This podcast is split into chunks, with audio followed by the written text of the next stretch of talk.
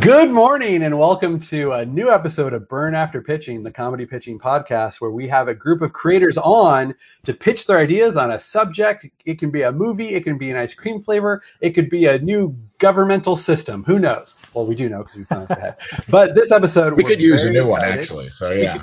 We could, uh, yes, a new ice cream flavor. I agree, Andy. See what I did there? All right, so our Uh-huh. panelists for this great new episode, which we're calling Problematic Faves, uh, refers to the topics, not our panelists, who are our favorite Yeah, I was about to say. So we've got, Yeah. first We'll up, out let's what- introduce returning guest. He's been on the show at least twice before, I believe. Give it up for Mr. Yehudi Mercado. Please introduce Hey, yourself. hey, yay me! Yeah, I think I've only been on once, right? I don't know. Really? I thought you had been on twice. Well, I huh? guess then Well, we discussed Snyderverse on something. I forget. Was that on yours? that was, I was not on that. Okay. You were on that with The someone else. Snyder together, cut. I think. Yeah. You were- I thought you were one on too, but I'm uh, always Greg. conflating appearances. So you could have been twice. I'm a famed crossover utility player. So basically, Yehudi is bragging here that he does a lot of podcasts. Oh, Way yeah. to go. Huge. Jealous. Yeah, so many. Hi, everybody. I'm Yehudi Mercado. Uh, And what do you do, Yehudi? I'm a writer, artist, director now. Yeah. Oh. What? Yeah. What I are you am- directing? Can you talk about it or NDA? Uh, yeah, I can talk about it. Why not? Uh, I'm writing and directing an original pilot for Nickelodeon, based on Hey, an awesome. original idea. Yeah, Animated? yeah, animated. Notice Yeah, it, yeah. Oh, it's awesome. Man, Yeah. I'm glad we're getting you on the show now because you're going to be right. Too famous for us pretty soon. Wait, I wasn't already. Shit. Yeah. I mean, you were the most famous person. I don't know. I'll You are now even yeah, famouser. There we Yes. go. Uh, yeah, and I write and illustrate graphic novels for middle grade audience, and uh, I shit talk on Twitter. Wait, that's the best way to be. Yeah. All right, next up we have now she's a regular on this show. Please give it up for Miss Sandra Demas. Yay! Yay. Yeah, I love hanging out with the the Grand Geek Gathering family. Y'all are so rad. Um, my other family is the Story Geeks, so we dive deep into stories, and you know what? We just really love uh, kind of unpacking every single theme and seeing how it kind of um, helps us see the culture at large. So that's what we do there at the Story Geeks. And I'm also a book editor. And uh, if you see me on social media, I am at Hey It's Sandra D. You can find all my other things that I'm up to, like dancing and skating and being a shenanigator. Oh, I like I that. love that word. Yeah, I'm gonna, I'm gonna steal Shenanigator. I like that one. You may borrow the title. Go ahead. That sounds like a really cool Teenage Mutant Ninja Turtles character. Shenanigator. Like kind of like you know, like or yeah, like really an alligator on roller skates? character. oh, the sh- yeah, yeah, an yeah, evil they're master of malevolent. shenanigans. Just like pranks. I want to be on Jem, like maybe like um instead of the Misfits, like if we have another band, like oh the yeah, Shenanigators. Shenanigators. Oh my god, yeah. Jem should have had like an ultra techno band too that was like Yes. really cool but kind of soulless. They could have been the Shenanigators. Yeah, that would be outrageous. Truly, truly Truly. outrageous. We'd Is have that going to be our surprise pitch? Pitch Yeah. the other rival band on Jem and the Holograms? That's actually a great idea. That's pretty good. Maybe we'll get back to that. All right. So s- thank you, Sandra, for coming back on. And now a new guest on the show, my old friend from the roller derby scene, is Annika Klein. Please introduce yourself to our listeners. Hello, um, my name is Annika Barranti Klein, and I am a writer and a former roller derby ref. And unlike Mike, I cannot roller skate, um, which is why I was a referee. Uh, let's see, what else do I do? I yell on the internet, um, which I think is probably true of all of us. I do not go on podcasts. I think this is the second time I have ever done this. Um, wow. so I'm probably going to mess it up. Uh, There's, yeah, there's literally no way to mess up this show. You can't mess. I up. will find a way. I'm going to invent a new way. Um, I write short stories, some of which you can read on the internet. Uh, I write young adult novels, none of which you can currently read, um, hopefully someday. And I have a new story that is in the current issue of Asimov's science fiction, which I hear is kind of a big deal. Nice. It's a big deal. I think so, It's yeah. nothing. yeah. What, what's this story about?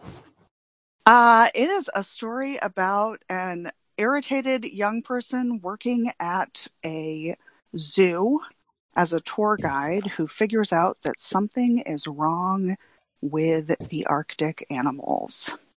Mhm. Oh, that's intriguing. I am Yeah. intrigued. This is I in am too. as- this is this you can buy this magazine on newsstands right now, correct? You absolutely can. It is the May June edition 2021. Wow. I love it because it it seems most sci-fi zoo stories end with it was the humans who were on display the whole time, and it sounds like you've I don't want to spoil the ending, but that is not the case in this story. nice. Well, I guess I'm still interested. Yeah. Despite that. Yeah. Who are the real And- zookeepers? Really? Who keepers the keepers? Who keeps the keepers? That, that's what I meant. I'm going to edit that to make it sound like I said. There you keeps go. Yeah. Definitely There edit go. this to make yourself and me, please, sound cool. 100% I do that all the time. Um, and finally, my my buddy, our regular, our pal, Andy Nordvall, tell us what's going on. hello, hello. Welcome to everyone. God, this Yeah. is I mean, eh, it's getting to the point where I might actually get to see people in real life, but until then, this I is know. such a great substitute for a social life, you know?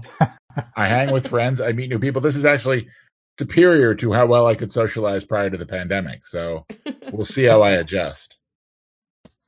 Yeah, people are saying that like we're going to be all really awkward once we start socializing again. But I don't know. I feel like we might be a little bit more honed. Like we're we're we're not gonna we're, we're not gonna waste time on the mishigosh. We're gonna get Yeah. right to it because we just want that connection. I think people are really forgetting how awkward we already were before the pandemic. Yeah, Right, this I is mean, like us staying at home and then at conventions finally talking to people. Like, the same Yes. thing. I, I hope though that it will kind of level the playing field that everyone is awkward. It's like, yes, you know, everyone's gonna just be like oversharing. For me, I keep joking that I can't go back into the office because I'm feral.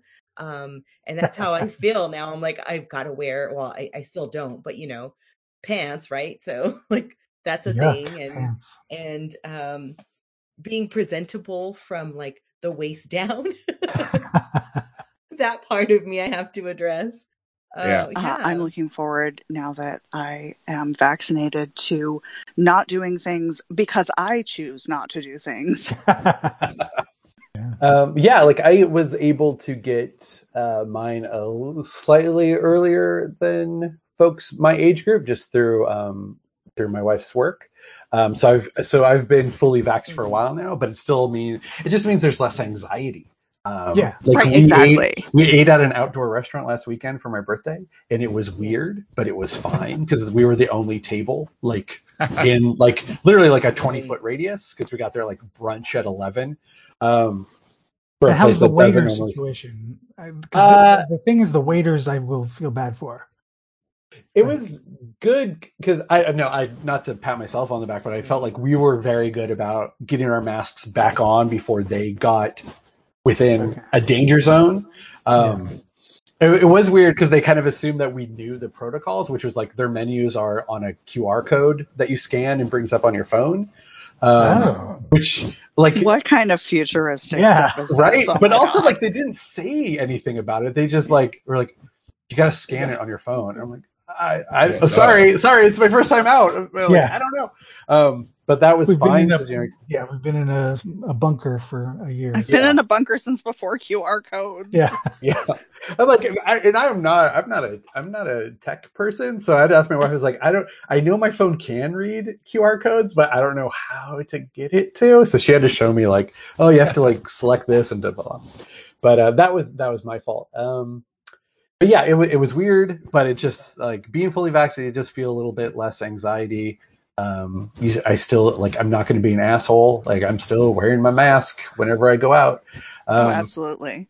Yeah. so yeah, so it's I it's also weird have two times. kids under 16, so Oh, there you go. Oh. they are Oh not yeah, we got one for under vax. sixteen. We're we're waiting until she can do it. Absolutely. And one of my kids is under 12, which means that even when it is opened up to teenagers, I'm going to have one unvaccinated kid. So I'm like, Oh. well, Damn.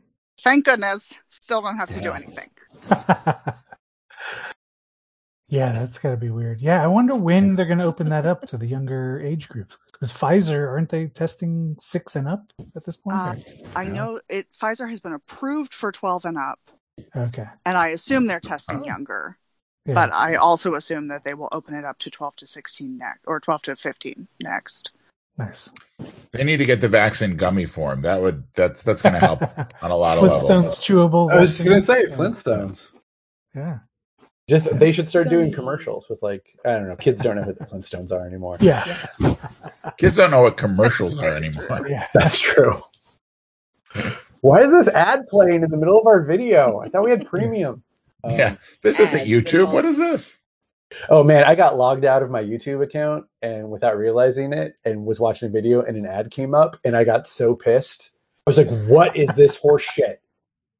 What is this commercial?" And I was like, "Oh, I got logged out." And then we logged streamed in. a movie that was free with ads the other night, and I haven't seen a commercial since I don't remember when. Oh. And I spent the whole time going, have commercials gotten really good or have I gotten really stupid? I still don't know the answer. Did you buy whatever? as someone who still has YouTube ads, it, it's weird. Like everybody says how scarily intelligent the algorithms are getting, but you will still get the same ad twenty times in a row. Oh yeah, And yeah, I don't get it. It's like all ads for I didn't buy thing. it the I first it time. like I'm not buying it the twentieth time. Right. wait, what were the ads for, Annika? I think it was insurance. I mean, it was something I absolutely do not need. Mm. Yeah. I'll, I'll get YouTube ads for like something very Yeah. conservative, conservative, and I'm like, I'm sorry. Well, that's like I bought a tofu press on Amazon, and now all they show me is more tofu presses. It's like how I many? had that with a camera, and I thought, you know, there are accessories you could try to sell me. You are clearly a tofu press collector. You're right? preaching to the choir. I already bought the thing. Well, I bought. I also have an air fryer. Yeah, oh I man, bought air an fryer, air fryer tofu is the best. Like if you have Yeah. an air fryer, do your tofu in the air fryer. It's great. Yeah, Oh, well, yeah, I like fried tofu in general. I've been frying my tofu in oil, like some sort of Like a sucker. need both. You Yeah. gotta get yourself some sort of total sucker who has not seen any commercials for air fryers. You're watching the wrong shows. You got to Yeah. watch. Uh, I watch a lot of air fryer recipe YouTube shows. So you, Yeah, if you watch that, you'll get ads for air fryer. I assume. All right. Well, okay. So since we did talk about it already, how about this surprise pitch is pitch a new rival band for Jem and the Holograms? Because Jem and the Holograms, they've never really gone away. Well, they went away, but they, they came back. They had a movie, which you can listen to a great podcast on the Grand Geek Ga- Gathering about the Jem movie that they recorded just a few weeks ago. Just search Grand Geek Gathering Jem movie. You'll find it. It's funny. um, and I think they still do Jem comics. And uh, I think, I think Super so. Seven is doing uh, Jem retro action figures, like three and three quarter size. Yeah, it's a two pack with Jem and uh, the lead singer of the Misfits, who I don't know um, what that character's name was, but the Misfits were the rival band. Their songs were arguably better. But if our panelists had to pick a new rival band for Jem and the Holograms, what would it? What kind of music would it be? What would be like the uh, like the kind of characteristics of the band? I'm going to give you guys literally one second to think about it before we go into it. Who wants to go first? uh, I think I got it. I got one. All right, Yehudi. Uh, so mine would be called Jam, J A M, and Oh. would be like a dad garage rock band. So it's like like forty year old dads who you know wear. Jeans Are we talking fish covers? Uh, no, they cover Jem songs, so they think Oh. they do Jem better than Jem, and they sort of become famous on TikTok of being like this dad band Jam, and they uh, they give Jem a run for their money. Incredible. I like it. Yeah, Cool. Jem versus Jam. yeah. Jam Jam. All right, who wants to go next? I could do. I'm thinking something like maybe Raft Punk, a French techno duo, and we never find out who they are because they wear these helmets. and uh, their techno music actually has subliminal messages that make people do crimes.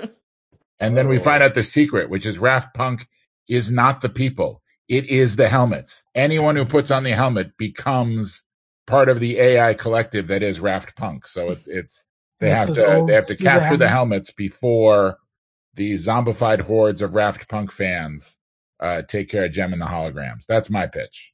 That's pretty amazing. I like that a lot. Yeah, yeah. All right. Uh, anyone else got one? Yeah, I'll go. Uh, I'm going to recycle something from my past here. When I was in sixth grade, we would spend snow days with our neighbor. Uh, so my mom could go to work. And so it was me and my younger sister and our neighbor Julia, who was about halfway between our ages. And as most sort of nine to 12 year old girls probably do, I have no idea, we decided to form a band.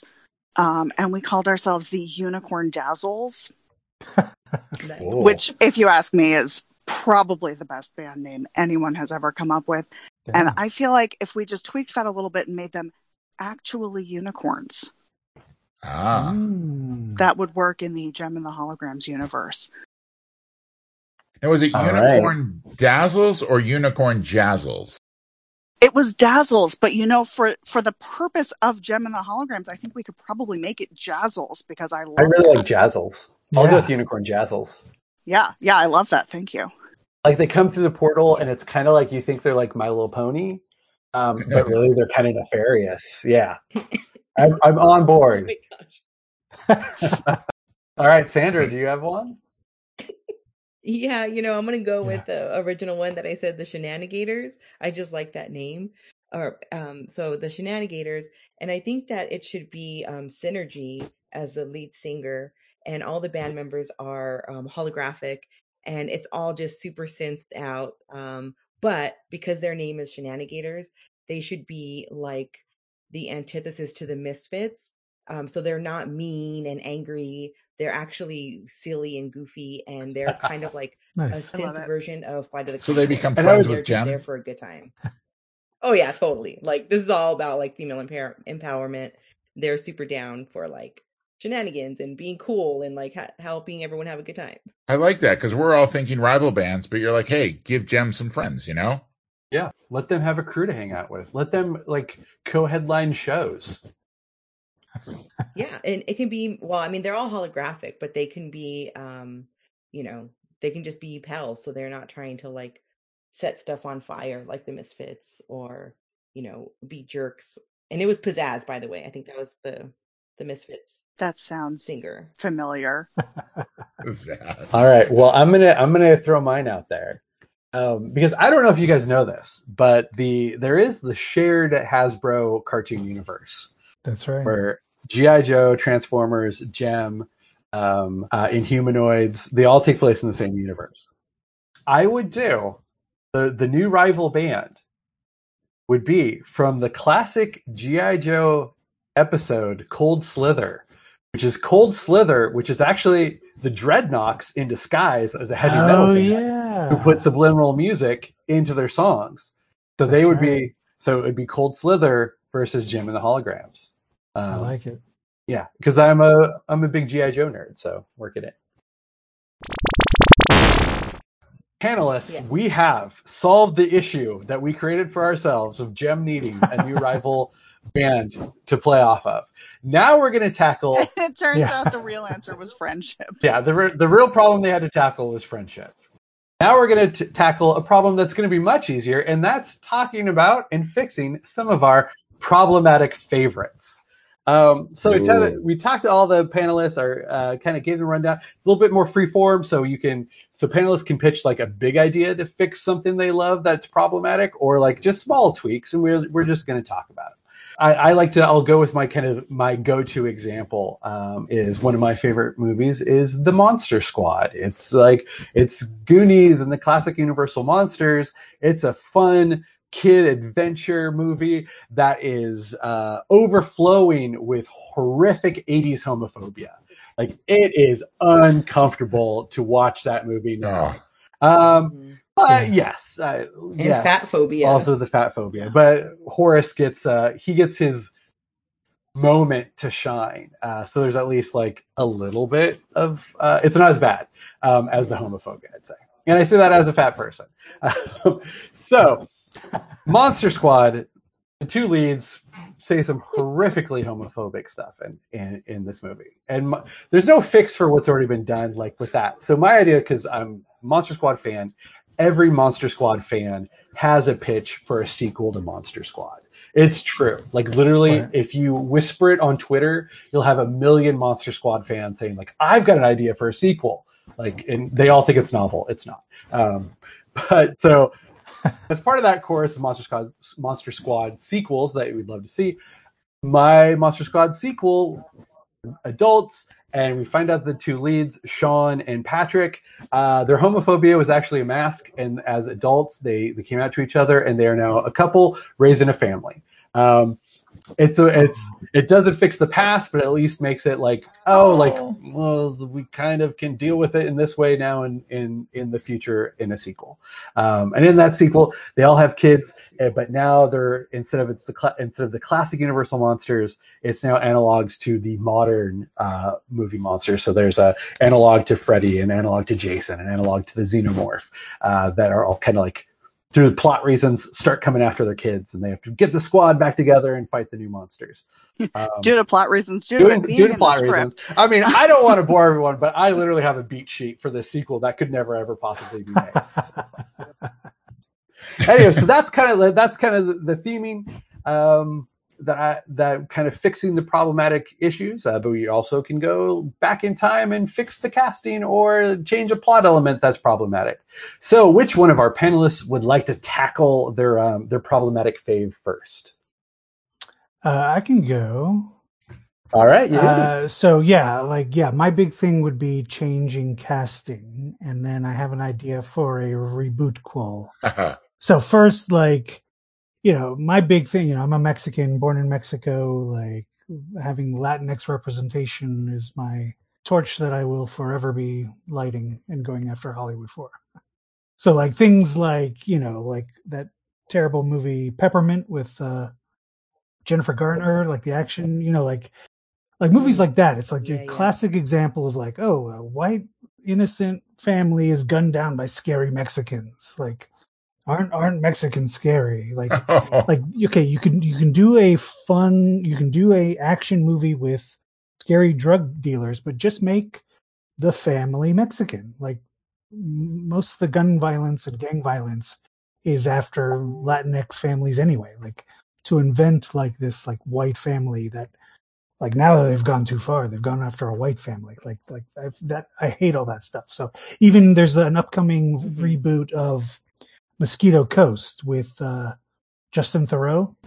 And I know, I oh, know wow. it's his like his uncle wrote the book, and he's mm-hmm. he's re, he's remaking it, but they're sort of making it where the Mexican drug cartel is after this white family. Like it's it's like, and I, I'm just so sick of that trope. And uh, and it, and so yeah, like a lot could be fixed with all you got to do is make your heroes also Mexican, and then it'll be fine. Uh, and even going to that movie, the Vince Vaughn, uh, the body swap horror comedy that just came out, Freaky, Freaky. So like in Freaky, like the the sort of MacGuffin magical element is this Aztec dagger, and it's like that's not as egregious as like Peppermint. Hmm. but like, okay, if you're gonna use this Aztec dagger as your MacGuffin, just make the lead character uh, Latina. Like, what you know, I feel like like so much could be solved uh, with all these microaggressions if you just cast like a Latinx actor. So one of the biggest ones that I would go back and try to magically change is Nacho Libre. Like Nacho Libre, like yeah. it's great. Oh. Nacho Libre is funny. It's great. Jack Black is amazing. But like him and Brownface, but yeah, Jack Black. Him and Brownface is just so bad. Like so, like, yeah, definitely recast yeah, that with a Mexican I mean, mm-hmm. character. And well, who do you have anyone in mind for the recast of uh, Nacho Libre? Well, that kind of goes into what my bigger pitch is. Like, uh, let me get let me dive into okay. the bigger pitch. So, the, my bigger pitch would be a reboot qual to the movie Three Amigos. Okay. So the classic 1980s, uh, 80s, you know, Steve Martin, Martin Short, Chevy Chase, All notoriously Mexican. Everybody remembers the premise. Yeah. yeah, exactly. yeah. Yes. Egregious, egregiously Mexican. Yeah, I saw Yeah. them at the the uh, carne asada. So yeah, the premises of that is like these white actors in Hollywood making silent films, dressing like mariachi, get mistaken to be like real old west heroes. They go to Mexico, fight real like El Guapo and his evil Mexican gang. Uh, but these villagers think they're really like the heroes they are portrayed on movie screen. So my reboot cool It's Galaxy Quest, but a Western. Uh, Bugs Life. Yeah. Uh, so my reboot cool would be do present day sequel of that movie, but so you have El Guapo uh, was the bad guy in the first one. So now you have his sister, uh, La Bonita, and she's out for revenge for the people that the, the three amigos, the, the the the dastardly Americans who killed her brother. And tone wise, I'm sort of picturing it more like Hot Fuzz, you know, like action comedy Okay. uh, but you know, with real stakes, you know. And the fun part of Mhm. the original 3 Mhm. Amigos is they had those magical elements too, like singing The bush, singing bush.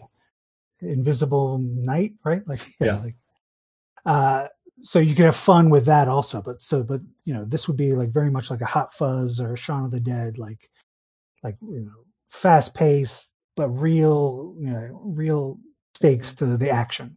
And so now La Bonita, like I picture her being played by like Salma Hayek.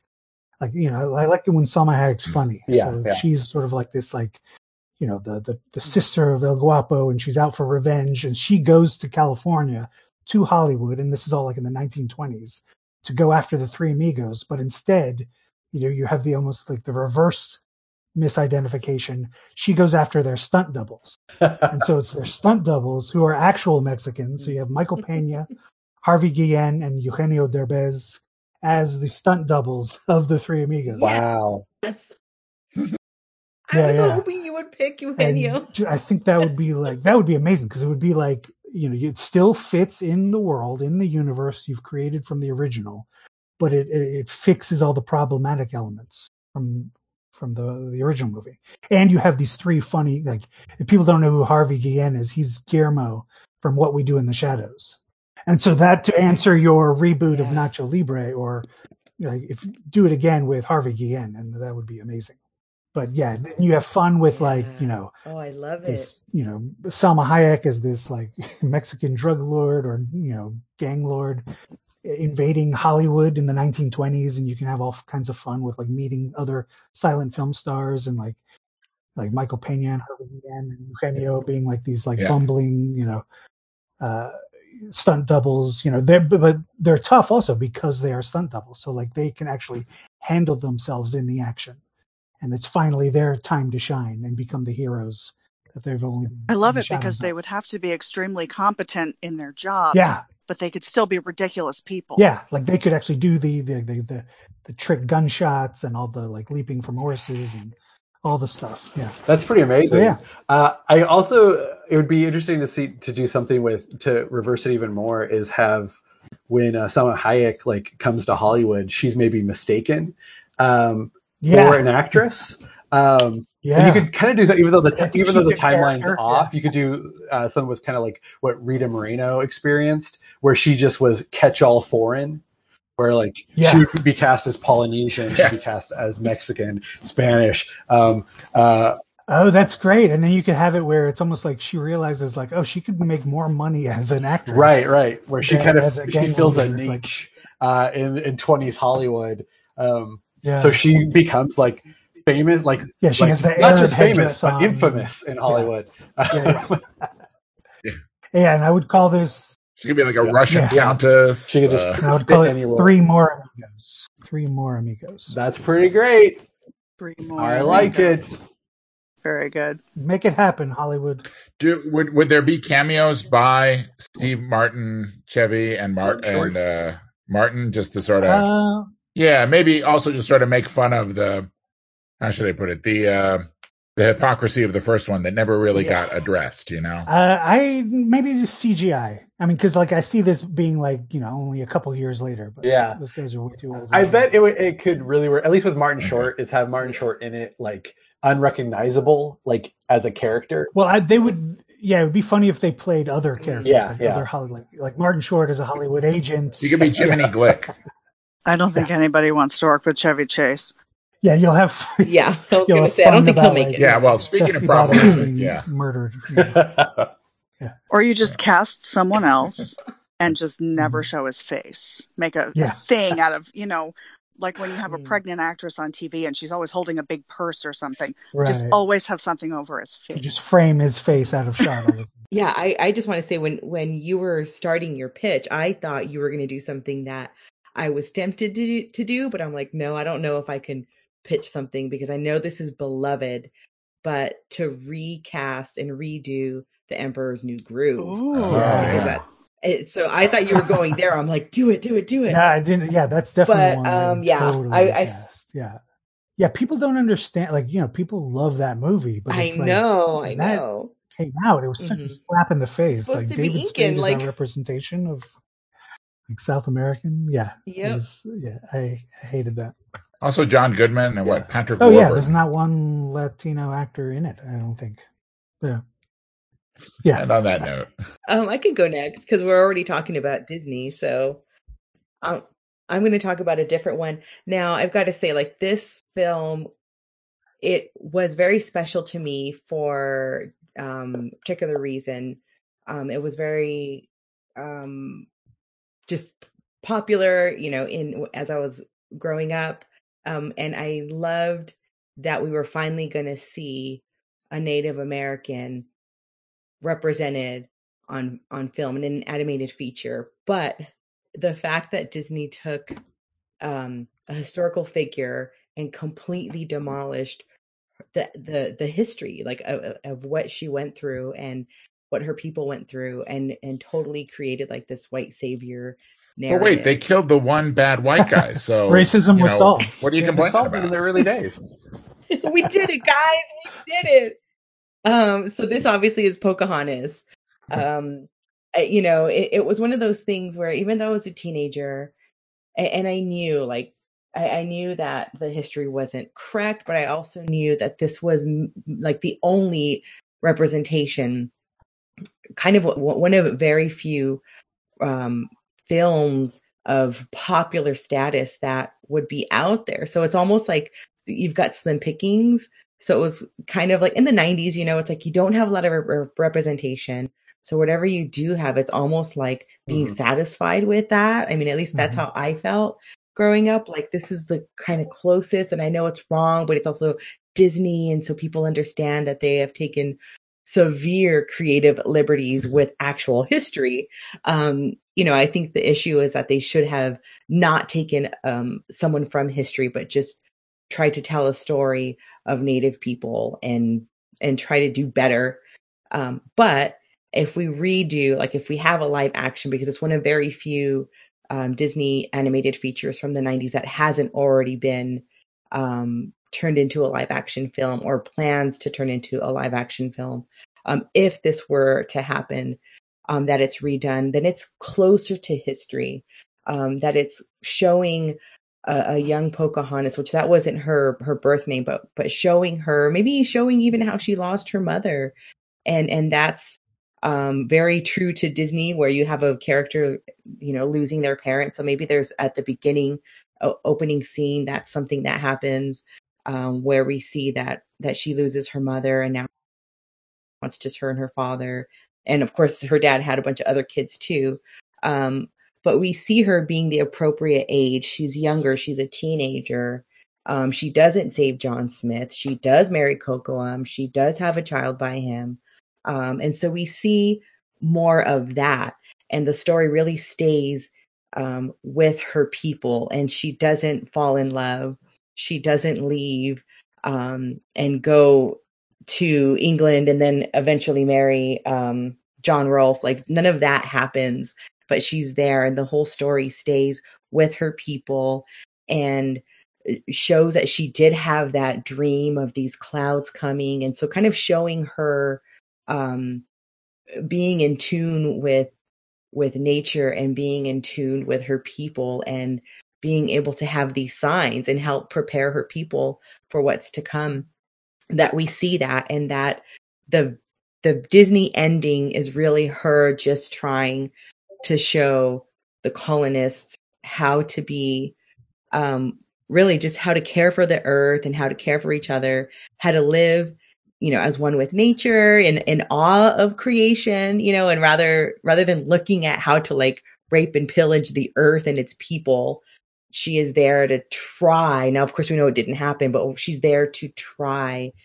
to help the colonists understand that there should be respect for earth and respect for people and respect for for their culture and and for what the native people like how they live and to not indoctrinate them um that would be my story like just redo it tell it so that it doesn't go any any further into the reality of the situation because it's not going to be right. a happy film like showing her being kidnapped showing her husband being killed and her child being left behind and her being raped and bearing a child and very likely being murdered by her husband or you know the english people.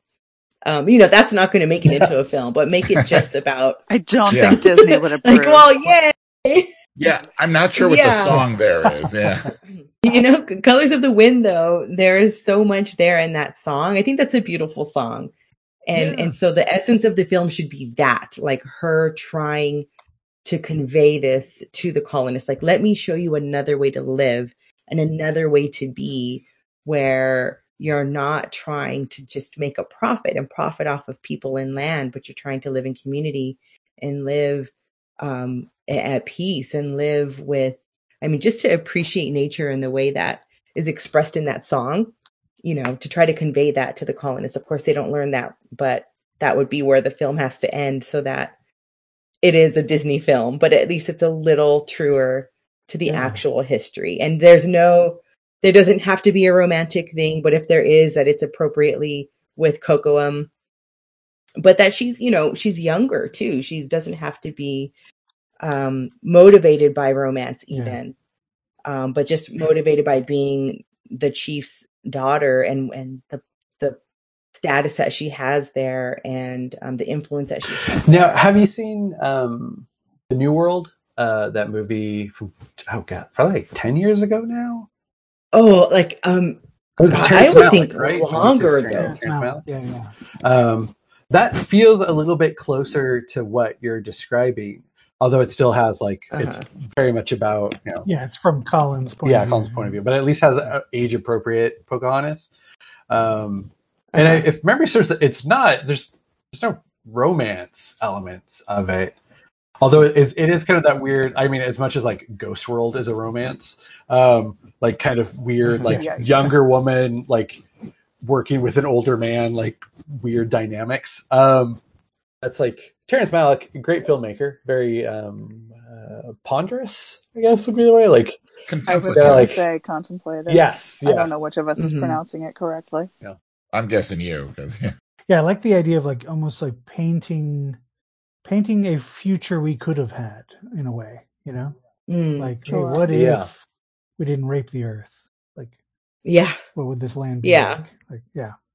And then it's up to the viewer to infer that, yeah, we went with with a plan A, which is totally hosing us. Had we gone with plan B, you know, like what the what they were presenting, then then we would have been better off. But yeah, yeah. I, I, think that's the that is truer and more respectful of of the history and, and of the people um but it doesn't switch the narrative so that it shows that the colonists did make the better decision because they didn't so right.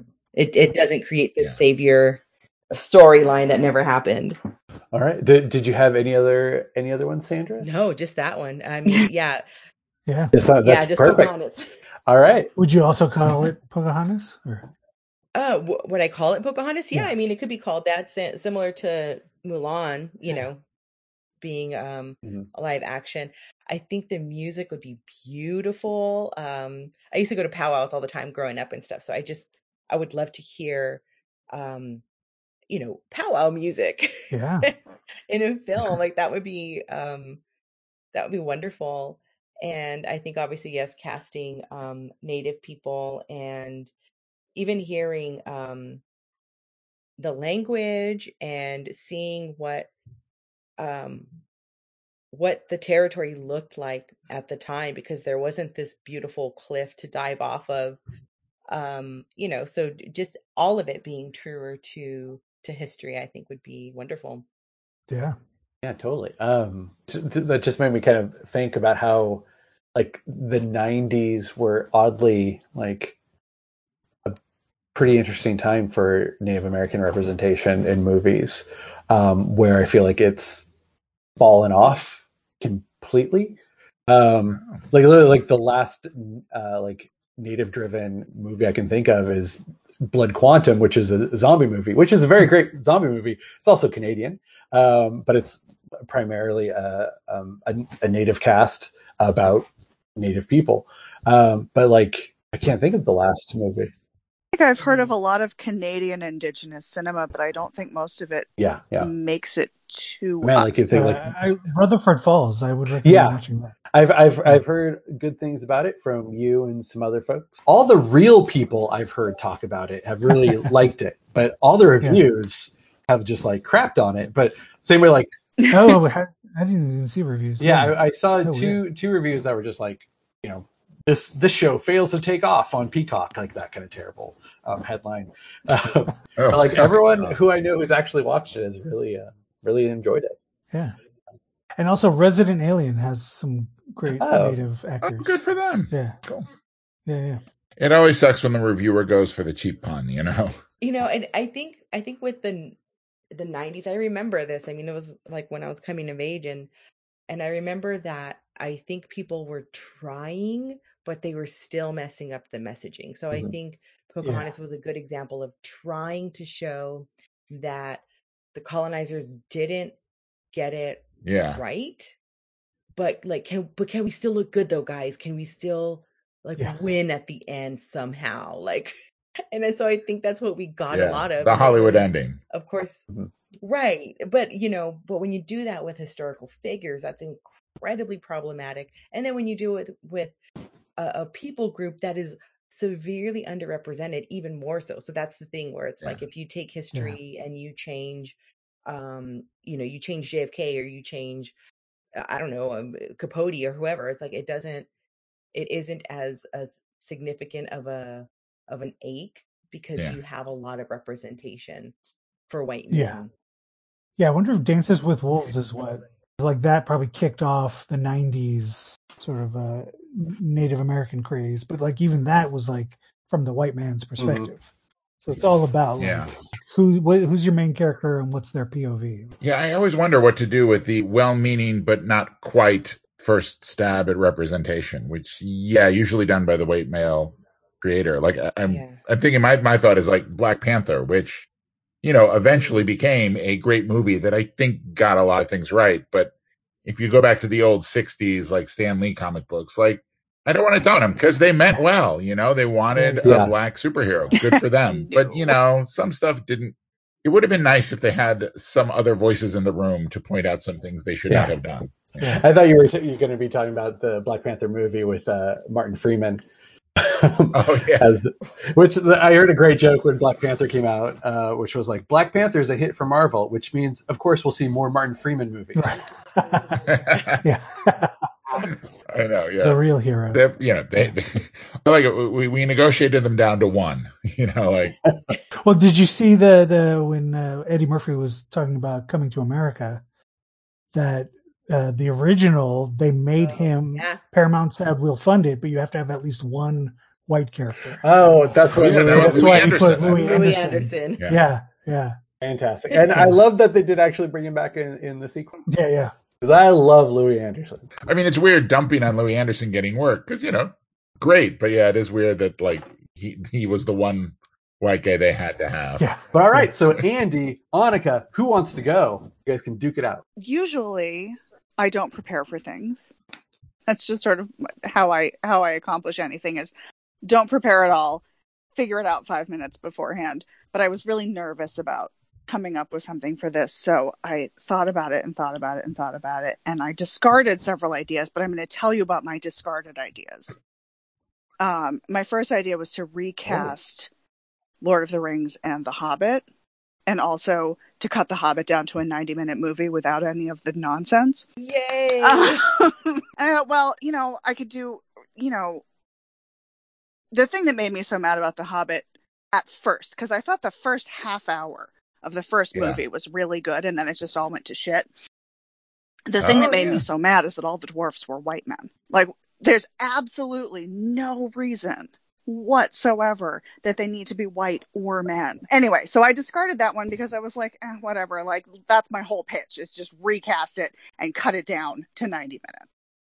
Uh, and then I was like, okay, well, my absolute most problematic favorite thing is westerns. Like, it's really hard for me as a middle aged white woman to be like, yeah, I really love Mhm. colonialist fantasies. you know, like, I really love these movies about how great white men are. Manifest Destiny movies are my secret fave. Oh, yeah, exactly. But I was like, well, okay, but I could probably like pick a western and fix it. I know I'll do another remake of Rio Bravo because um Mhm. Uh Howard Hawks did that, so why can't I, right? He made like three versions. I'll make another one and this time it'll be like women who help him. Wait a minute, I just made like I I reinvented High Noon, which is the movie that he hated so much he made Rio Bravo in the first place. So I was like, no, no, okay, not that. Okay, I'll do the sequel we've all been waiting for to Silverado, Whoa. right? And now Stella and Hannah and Ray and Phoebe run the town. And, you know, and I was like, you know what, though?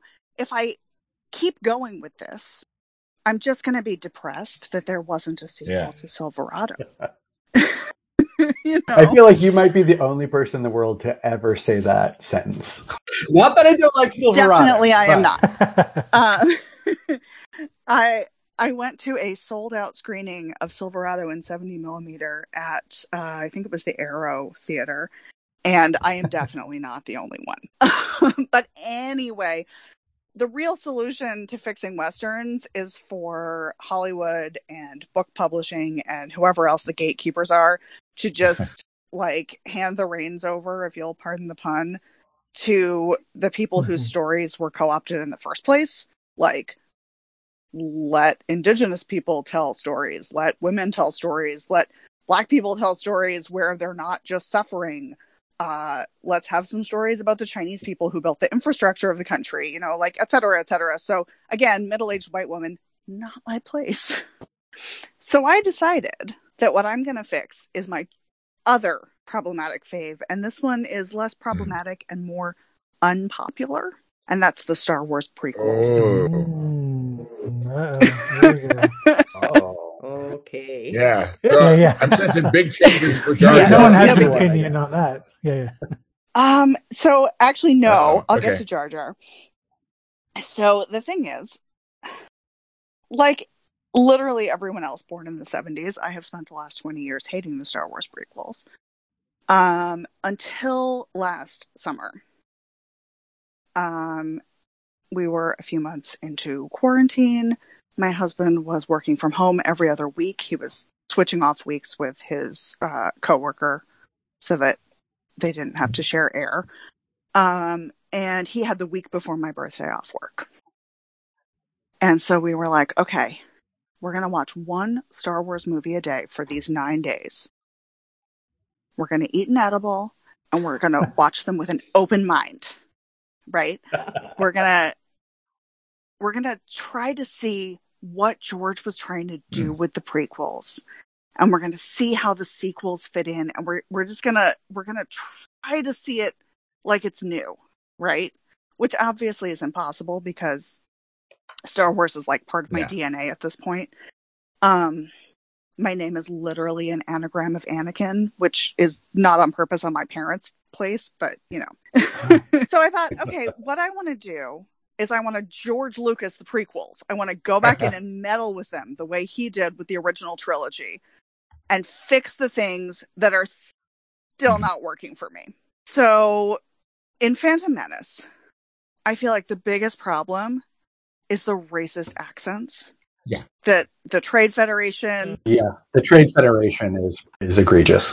I, I mean, it's just, it's so bad. It's preventing me from saying that Yeah. the prequels are my favorite Star Wars movies because it is. I put Jar. Jar right up there too, man. I I mean, don't like Jar Jar's voice. I would probably bring Ahmed Best in to, to do some ADR, but at least it was a black Mhm. man and not a white British guy like the Trade Yeah. Federation guys. Yeah. So my Mhm. my first thing I would do is give all of those aliens who have racist accents alien languages. Well, th- that was done. Is- Isn't that what they did in the Phantom Edit? I think so. I haven't watched it in so long. I think they did, and whether they did or not, I think it's the only option that works. Yeah. Um, I think that as annoying as Jar Jar is, and I'm not going to pretend that he's not, I think the real Gungan problem in that movie is Boss Nass. Because if Jar Jar is this sort of outlier Gungan, if he's the Gungan that all the other Gungans are like, oh, it's that fucking guy, Yeah. then why is Boss Nass just as big of an idiot? Right? So, with deepest apologies to Brian Blessed, who it seems like was probably having a really good time, absolutely not. We got to fix Boss Nass. I think it, you can always, whatever the context is, Brian Blessed is having a very good time. He's just one of those people. I, I really hope that's true. It certainly seems to be. Yeah, there would be a lot of a lot of re-recording voices. Regretfully, not regretfully, I would cut down the pod racing scene from the like eight and a half minutes that it currently is. like, I'm sorry if if your race scene is longer than November Rain, uh, it is too long. What if you said it to November? Oh, oh, I yeah, like you this. ate the edible. Sync that stuff up, man. yeah, yeah. so that's that's pretty much all I would change with Phantom Menace. There are some other little tweaks, but you know, that's I mean, that's I the, think- the big thing I would change is just some voices. Now Watto though. Oh yeah. Oof. Watto. that's another one I would I know- would redo his voice with Yeah. an alien language. I mean, I'll improve Phantom Menace enormously, but I I still think then you're stuck with a movie about a trade dispute and an argument over tariffs that, hey, doesn't have gross racist stereotypes, but a lot of parliamentary procedure by film. Totally fair. My ideal scenario would be to keep that as a totally separate, like prequel to the prequels, and actually have Attack of the Clones as the first movie, as episode one, episode two, The Clone Wars, Yeah. and episode three, Revenge of the Sith. The Clone Wars, of Yeah. course, would be not a movie that currently exists. You could take some mm. stuff from the cartoon, you could make something up totally new. I don't have a pitch for that today. I could come up Yeah. with one. Yeah, but that's the whole thing with the prequels. Is like you really could, like you could chop off all of You Phantom could- Menace. That was that was my very you first still be fine, at the Like, time that we watched yeah. them Yeah. was you don't actually need this. especially because they never they never bring back Qui Gon Jinn. Yeah. which I think that is the biggest mistake of even like the sequel mm-hmm. trilogy. Yeah. is like to never, and I hope maybe the Obi Wan series. Uh, I hope so all because that, 'cause, like they do I feel like Qui Gon Jinn was like the most important character that everyone just never talked about. they ever they there is an episode of the Clone Wars where we find out that Mhm. Yoda Yeah, has been that's the- yeah. communicating with him. So I feel like Yeah. yes, that just needs to be explored further. Yeah. Um yeah. Maybe there's some weird thing like Force ghosts have to be under six feet, so you, you just you can't have Qui-Gon. Oh, The interesting. Force won't allow it. Couldn't get on the ride. Yeah, it's like pilots have Yeah. to be short. Yeah. So Phantom Menace being essentially irrelevant to the prequel trilogy. That's pretty much all I would change is just like take out as much of the racism as possible. Attack of the Clones. I would add take out the romance because that. Oof. Attack of the Clones. I'm actually going to increase the romance. Such a believable story. I I'm would gonna increase the romance, too and take out think the slapstick yeah. comedy nonsense, like C-3PO's whole thing where he loses his head, and it's like this. Yeah, just cut. Talk about cutting down a sequence. Like I'll keep the pod race if I can get rid of the fucking factory, right? like, like you know, you can solve a little bit, but yeah. but they need to complete that level to fight the final boss. it felt like you were on uh like a dark ride you know it was it was like that whole sequence was just they were just planning for the ride at the Yeah. theme park yeah i wouldn't actually change that much in attack of the clones i would let Anakin be less of a creep so that we could see what mm, Padme sees in yeah. him. And yeah, I would, in fact, increase the romance. yeah, It's Revenge of the Sith where I'm going to make a ton of changes because we need to make the prequel trilogy match the original trilogy. And the things that I want to fix are going to seem kind of nitpicky, but I think it's going to fix the whole first six movies. We're not even going to talk about Yeah. the sequel. So I want to fix the fact that Leia remembers their mom, and I want to fix the fact that Obi-Wan says Vader killed Anakin. And I think they're Mhm. those are both really easy to do. Uh, one of them is more complicated than the other. The really easy one is that after Obi-Wan leaves Anakin on Mustafar, we never see him again. We do not see him become Darth Vader. So, No. so I know, I know, we lose the great no. yeah, no, I, I, I'm okay with that. but I think it's worth it for the reveal in Empire Oh, so we don't. because Uh, you we just think you Oh, think so Obi Wan. dead. we never see him again. Obi Wan. Uh, No, okay. no, No, no, no. Obi Wan's just fucking lying. Okay, because I like that. He's Because just that, lying. that lie, he thinks that he lie killed I'm him. okay with. Yeah, that lie I'm okay with. right? So the other thing though is when I think it's in Jedi when Luke asks Leia if she remembers her real mother and she's like, "Yeah, she was sad."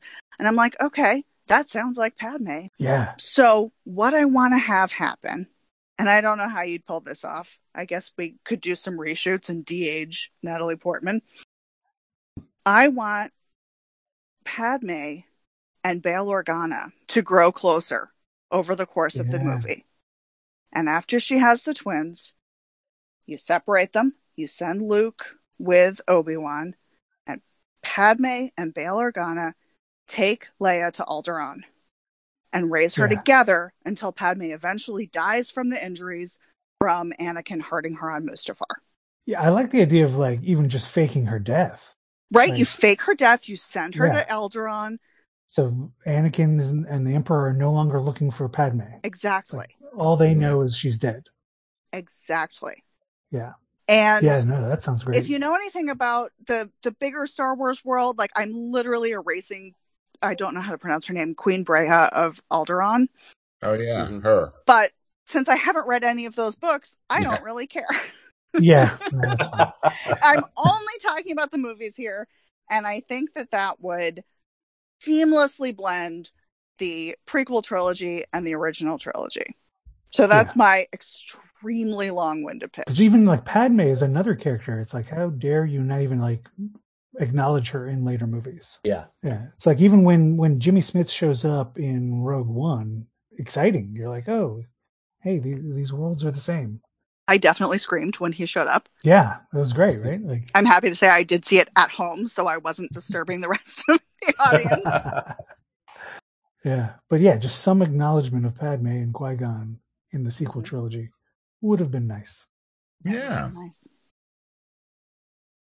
So that's my pitch. What- I want to I want to fix the prequel trilogy, which I inexplicably love, um, so that the rest of the world can can appreciate it too. like I unabashedly love Attack of the Clones. Like it's probably my third favorite Star Wars. Oh movie. wow. Um, I th- like. I think it's it's what I. It's fun. It's it's adventure. I think the romance works as being emotionally stunted people. Well, and if they played up a, a love triangle, yeah, uh, like even without the love triangle thing, but like Anakin was a enslaved person turned warrior monk, so he's not going to have a real way to um, relate to people, uh, especially in a romantic way. well, yeah, Padme has been literally raised as a politician. So like Yeah. if you have two people who are emotionally stunted, Right? Talk yeah, about like socially that awkward. romance works except for the um him murdering the women and children and the, and the Tuskens and then like confessing it to Padme and Padme's like, "Oh, I love him." Um that doesn't work. yeah, but yeah. other than that, like yeah, he should have kept that. yeah, kept that if he kept that a secret,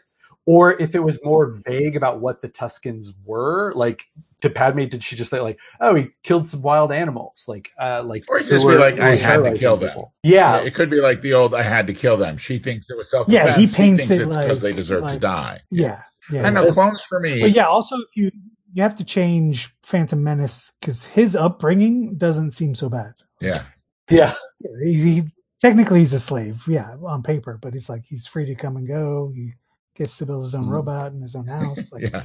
Yeah, I definitely have not covered all of the problematic Yeah. elements here.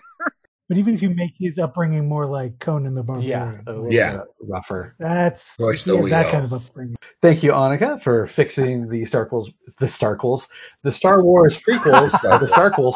All right, Let's call them that from now on. They're the Starquels now. We're gonna It's the wrap it up here with Andy. Hit us with your fix. All right. Well, uh, I uh, we we we've done Disney, we've done Fox. I'm gonna bring it back to Burbank and uh, Warner Brothers because here's my fix for a problematic classic. For a long time, my favorite movie of all time has been Casablanca. It's it's in so many ways it is perfect. Perfect comedy, perfect romance, perfect political thriller, and it's got a perfect cast. I mean, and let me call out one, Claude Rains. So perfect as Captain Louis Renault. And he's got like this great B story. It Rick's growth. They both go from selfish rogues who won't stick their neck out for anybody to the Kadira person who's going to sacrifice what they have to do what's right. Except there's just this one tiny little plot thread where uh, Captain Louis Renault, you know, lovable scamp that he is, is blackmailing desperate women who are trying to escape Nazis Yeah. Into having sex with him. Yeah. And it's so easy to miss because Claude Rains is just charming as all get out. But I mean, there's no way to get Yeah, around the but they fact. even show how broken they are. Yeah. Well, we're no, he is, he is a serial rapist. I mean, you know, Yeah. it's, it's everything short of putting a gun to their head of like, you have to have sex with me or the Nazis will get you. And Yeah. Renault isn't like Strasser, who's like the villain who deserves to die at the end. In the end, he redeems himself and he's going off with Rick to fight the Nazis at the end of the movie. So like he needs to be a redeemable character.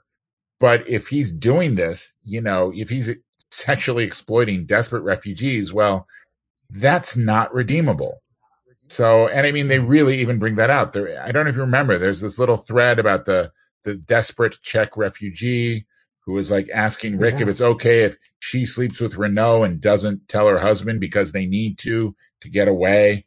And that's when Rick helps Anina's husband cheat at the roulette wheel, which is a great moment because it's our sign that Rick might actually be more noble than he's Have a heart. pretending to be. Yeah.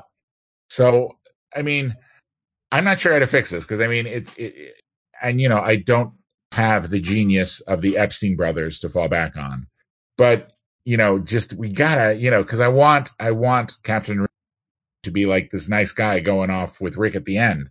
So I'm guessing, I mean, the way to fix it would be you would have to give Louis, Louis an obsequious underling who can help expedite visas to America. Because there's also the sense that Louis, you know, he, he's using his authority to like basically sit back and do as little work as possible. So Louis has delegated this responsibility to the suck up underling because he doesn't care. It's, you know, it's more time out at Rick's Cafe American for Louis. And it'd also be this great contrast because you'd have this toting lickspittle fawning over Louis, but Louis sees right through him. And, and what he wants is Rick's respect, not this other guy's respect. And it's cool because as the movie progresses, this underling can start sucking up more to Strasser and Strasser's going to fall for it because, you know, toadies naturally gravitate to whoever has the most power. And, you know, Nazis are, of course, flattered by anyone sucking up to them. So we have this underling who now he's getting pissed when Rick helps Anina uh, escape having, you know, his blackmail for sex scheme. And we can have the underline complain to Renault, and there'll be this nice ambiguity to Renault. Is he waking up to the horrors of collaborating with the Nazis, or is he just fed up because this guy is incredibly annoying? And it also gives Renault a nice little extra choice at the end because if he could, he could blame Laszlo escaping, he could blame Strasser's death all on this jerk toady and go back to his life of comfortable collaboration. But no, this time he could get away with it, but he gives it all up to leave with Rick to fight the resistance. Now, as much as I love this, I know I can't really fix Casablanca, and it feels weird fixing a movie that is in many, many ways perfection. But so instead of this, we at least have to acknowledge there is this one not quite so perfect part to Casablanca, which is that uh, Renault, who is so utterly charming in his performance, but once you take a look at what he's actually doing, ah, he's he's a fucking monster. So Yeah, that's my yeah. pitch for feel a like problematic could- classic that needs a little fixing, and that's how I'd fix it. I feel like you could add a scene where a refugee just like like puts a gun to his head and is like, "Stop doing this to women." Like, I feel like you could like almost scare him straight in a way, and he can realize like the shit he's been doing. Oh, Renault. Yeah. yeah. Like, Like, you could, he he tried he tried it on the wrong woman. I get. Yeah, maybe. And then suddenly, It's weird though, because I mean, if you watch the movie, it's definitely played for laughs. You know, like Yeah. they say, "Oh, we have another I woman with a see how visa sad- problem," and he's like spritzing on cologne and going, "Send her Yeah. in." But but the fact that they made the Czech woman so like like at the bar and like broken and like they didn't paint that as like a romantic thing that was about to happen. Yeah, true. That's yeah, true. it's a weird acknowledgement that it's that it's. I guess the, the movie presents it as it's scummy, not evil. yeah, which- exactly. Is Yeah. Because I mean, as good as that is, and yes, they they don't sugarcoat it. You feel for I think her name's Anina quite well. It ends with Renault going, "I'm going to be here with the blonde tomorrow. I'd be very happy if she loses." Which is like, Yeah, yeah. come on, Louis, do better. Right. See, like just have that blonde woman, that character, just give him his comeuppance and like scare him straight. Almost like promising young woman Oh yeah, good thought. or just kill him. Like he gets he, he gets shot at the end with Strasser. You know, I know we, we lose like an him. iconic line, but Yeah, Yeah. Also- I, It's a force force ghost Renault, like walking off. yeah. Claude Rains is short enough to be a a, a, Yeah. a force ghost. I I feel like this this pitch on it is uh based on my Monster Squad fix. Also, kind of a problematic realm is what if it's um it's a cover that he, Renault is actually Oh, yeah, gay was and closeted, obviously, um, and uses this like he doesn't actually force the women to do anything, but he pretends he has this game going as his cover of like, oh, that sex pest captain, he's all right according to the Nazis, but he's actually like he Yeah, because he's trying to be an equal to right Rick. so it's it's Yeah. all cover but i feel like saying make the character gay is also problematic Yeah, I know. Yeah, we're- way to go, Mike. Yeah. I mean, I guess if you'd shade it like he was being selfish, like he was using it to cover up, because I don't know, we can't have Renault secretly be noble at the end of the movie, because the whole point is how he and Rick become no- noble through Right. through you know through the whole Laszlo thing. Yeah, yeah. Okay, it, it- yeah, well, it uh, that would also add a nice little uh, ambiguity to the end too, Yeah. like you know, how Yeah. beautiful a friendship are we talking here? Right. I I bet Rick. Yeah, Rick. Rick's worldly. Uh, any other panelists want to weigh in No. It's been too long since I've seen it. Yeah. Uh, I don't Same. I don't remember it well enough to fix it. I I would I would only just add that I wish I had known about this Jem podcast because that's problematic. And I have a fix for that. for the Jem podcast. No, the the Jem uh movie. Because y'all had a podcast about Oh. Jem movie. jumping back to the beginning of the episode yeah, Yeah. grand geek gathering uh Yeah. tyler and sam i think did like w- why it's great when they talked about the Jem and the holograms movie um Huh, because I've heard the Josie and the Pussycats movie is great. This Oh is my the God, that time I'm one- I- that. I- I, Jem and the Holograms. I just confused the two i think the podcast is about josie and the pussycats Oh, look at you. Oh, No, okay. that is what Boy, they oh talked boy. about. Yes, for sure. Because I remember hearing about that one. But no, Jem, Jem is- is I don't know anyone who Right. saw it. And if they did, the only feelings they have are in line with mine, which is that it's garbage. Wow, I can't. Wow, I'm I'm problematic. I just confused Yeah, Josie and the look at you. Pussycats with Jem and the Holograms. the nerve. Oh, How many cartoon girl bands band. are there really? Literally, there's two. Um, I don't know. Tramp That's Stamp funny. is trending on TikTok. I don't know if that's true, but I've, I've I fell into a rabbit hole of watching videos about how Tramp Stamp, which is a new pop punk girl group, is just an industry plant, and they're just awful. Mm, Um, yeah. And anyway, look into Tramp Stamp. I, I I hate those like industry plant things because it's like first of all, it's usually all women who get accused of being this, and it's like really you're not allowed to get help from anybody who knows how the music business works, or you're somehow impure. Right. That I don't know. I mean, I don't know Tramp Stamp. Maybe if I started listening to them, I'd hate them. But I just well, and yeah, I- what is selling out at this? Day yeah this at this point like the music industry like band this is now a music podcast um bands have to sell out in order to survive like they don't make Yeah. money on their music anymore they you gotta you gotta license your your song to a toyota commercial in order to like just live to get it played. Yeah. Yeah. And I've never heard that accusation leveled at a guy. I've heard it Lana Del Rey, Billie Eilish, these guys, uh, was it Tramp Tramp Stamps? Stamp. Am I wrong in that? um Oh, you might be right. Yeah. Yeah. Yeah.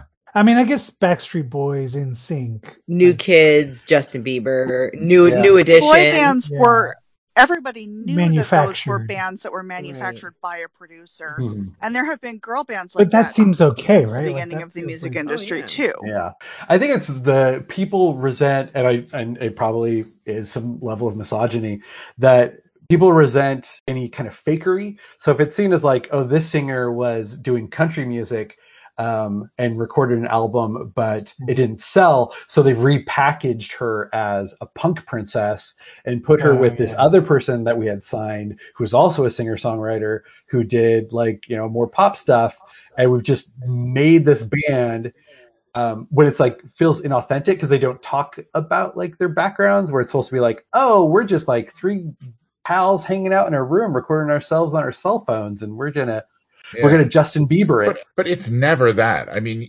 anytime you scratch the surface of the DIY band, you know, even if they did start, you know, they get help along the way. Otherwise, we never would have heard of them, Yeah. you know? Also, who Mhm. among us has not just failed to mention something we're embarrassed about from our past? yeah Right. Yeah. If yeah, if you come out of the womb Mhm. perfectly formed and sticking to one genre, then that seems even more inauthentic. Well, plus, like, here's the thing I made, and here's a complete dossier of everything I did prior to it, so you know if you can enjoy it or not. Yeah. I mean, you know, here's here's my list of sins to uh Please Yeah. don't make me Yeah. write another resume. Yeah. what you want me to upload my resume well, it's, fill it's the anti online resume. It's everything Yeah. you need to know, so you can still feel justified liking my stuff. Yeah. Right. know? And on that note, I want to thank our panelists here for being on this episode. This was a lot of fun. Um, uh, for our outro, I want to give each of our panelists uh, opportunity to plug anything you need to plug. So uh, let's go, um, Annika. Uh, plug anything you want to plug. Well, as I already said, I have a story in the current issue of Asimov Science Fiction, and uh, you can find all of my published stories on my website, which is anikaobscura.com. Sweet. All right, Sandra, plug away. Yeah, I'm with the Story Geeks, so you can find us on Twitter and Instagram and Facebook at the Story Geeks. You can also find us on YouTube. Um, just look for the Story Geeks and our channel. We talk every Tuesday, just have a live hangout talking about uh, whatever new geekery we've got going on. And you can find me on uh, Twitter and Instagram. I am at Hey It's Sander D. Okay, Yehudi, plug away. Uh, yeah, I have a new middle grade graphic novel memoir called Chunky that comes out June 22nd, and I need everyone within earshot to buy it. Buy it, everybody. Uh, yeah, and if you go to Yeah. mychunky.com, it goes to the link to where you can purchase it in various locations. But yeah, I'm really proud of this one. It's a memoir, so it's about me growing up as a lower middle class Mexican Jew in Houston with a weight problem. It's chunky.com. The, the URL was available. Uh, my chunky, My Chunky. my chunky. oh, my chunky. It's chunky.com. Takes you somewhere else. Safe search off. All right. Well, I have an 11 year old, so Sweet. I will be Oh, buying nice. that And, for uh, him. That might be very similar to a nickname my mother lovingly gave me, as Mexicans do, give you a jacked up nickname. Yeah, So I might need it yeah, to remind me of the days. yeah, yeah. Oh, Oh yeah. I've been called Don Gordo many a time. Oh yeah, yeah. All right, Andy, plug away. Well, I, I'm just so white. I assumed my chunky would have been taken by some artisanal peanut butter company, you know. But uh, I'm glad it wasn't. I'm glad it wasn't. Um, all my stuff, AndyNordwall.com. And if I can plug not me, I actually just read Sci Fu by Yehudi Mercado, and it's an amazing combination of hip hop and the whiz and kung fu, and uh, definitely get it. Thanks. Awesome. Hey, no problem. Thanks for writing it.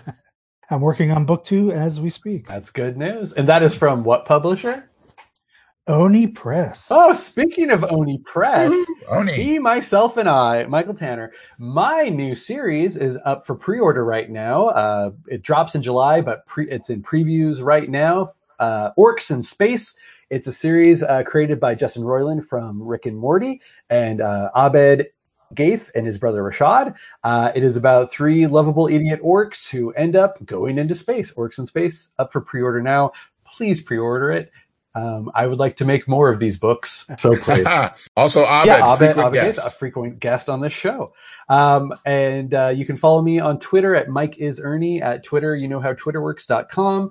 Uh, you have been listening to Burn After Pitching from the Grand Geek Gathering Network. Please check out our website, grandgeekgathering.com .com or .org. I always get it wrong, but you can find all our articles, links to the other podcasts. Um, follow us on all the social medias. You know how social media works. Our outro music, our intro and outro outro music is done by Carlisle Laurent. Uh, this has been Burn After Pitching, and don't forget to GGG. Burn, burn, burn after pitching.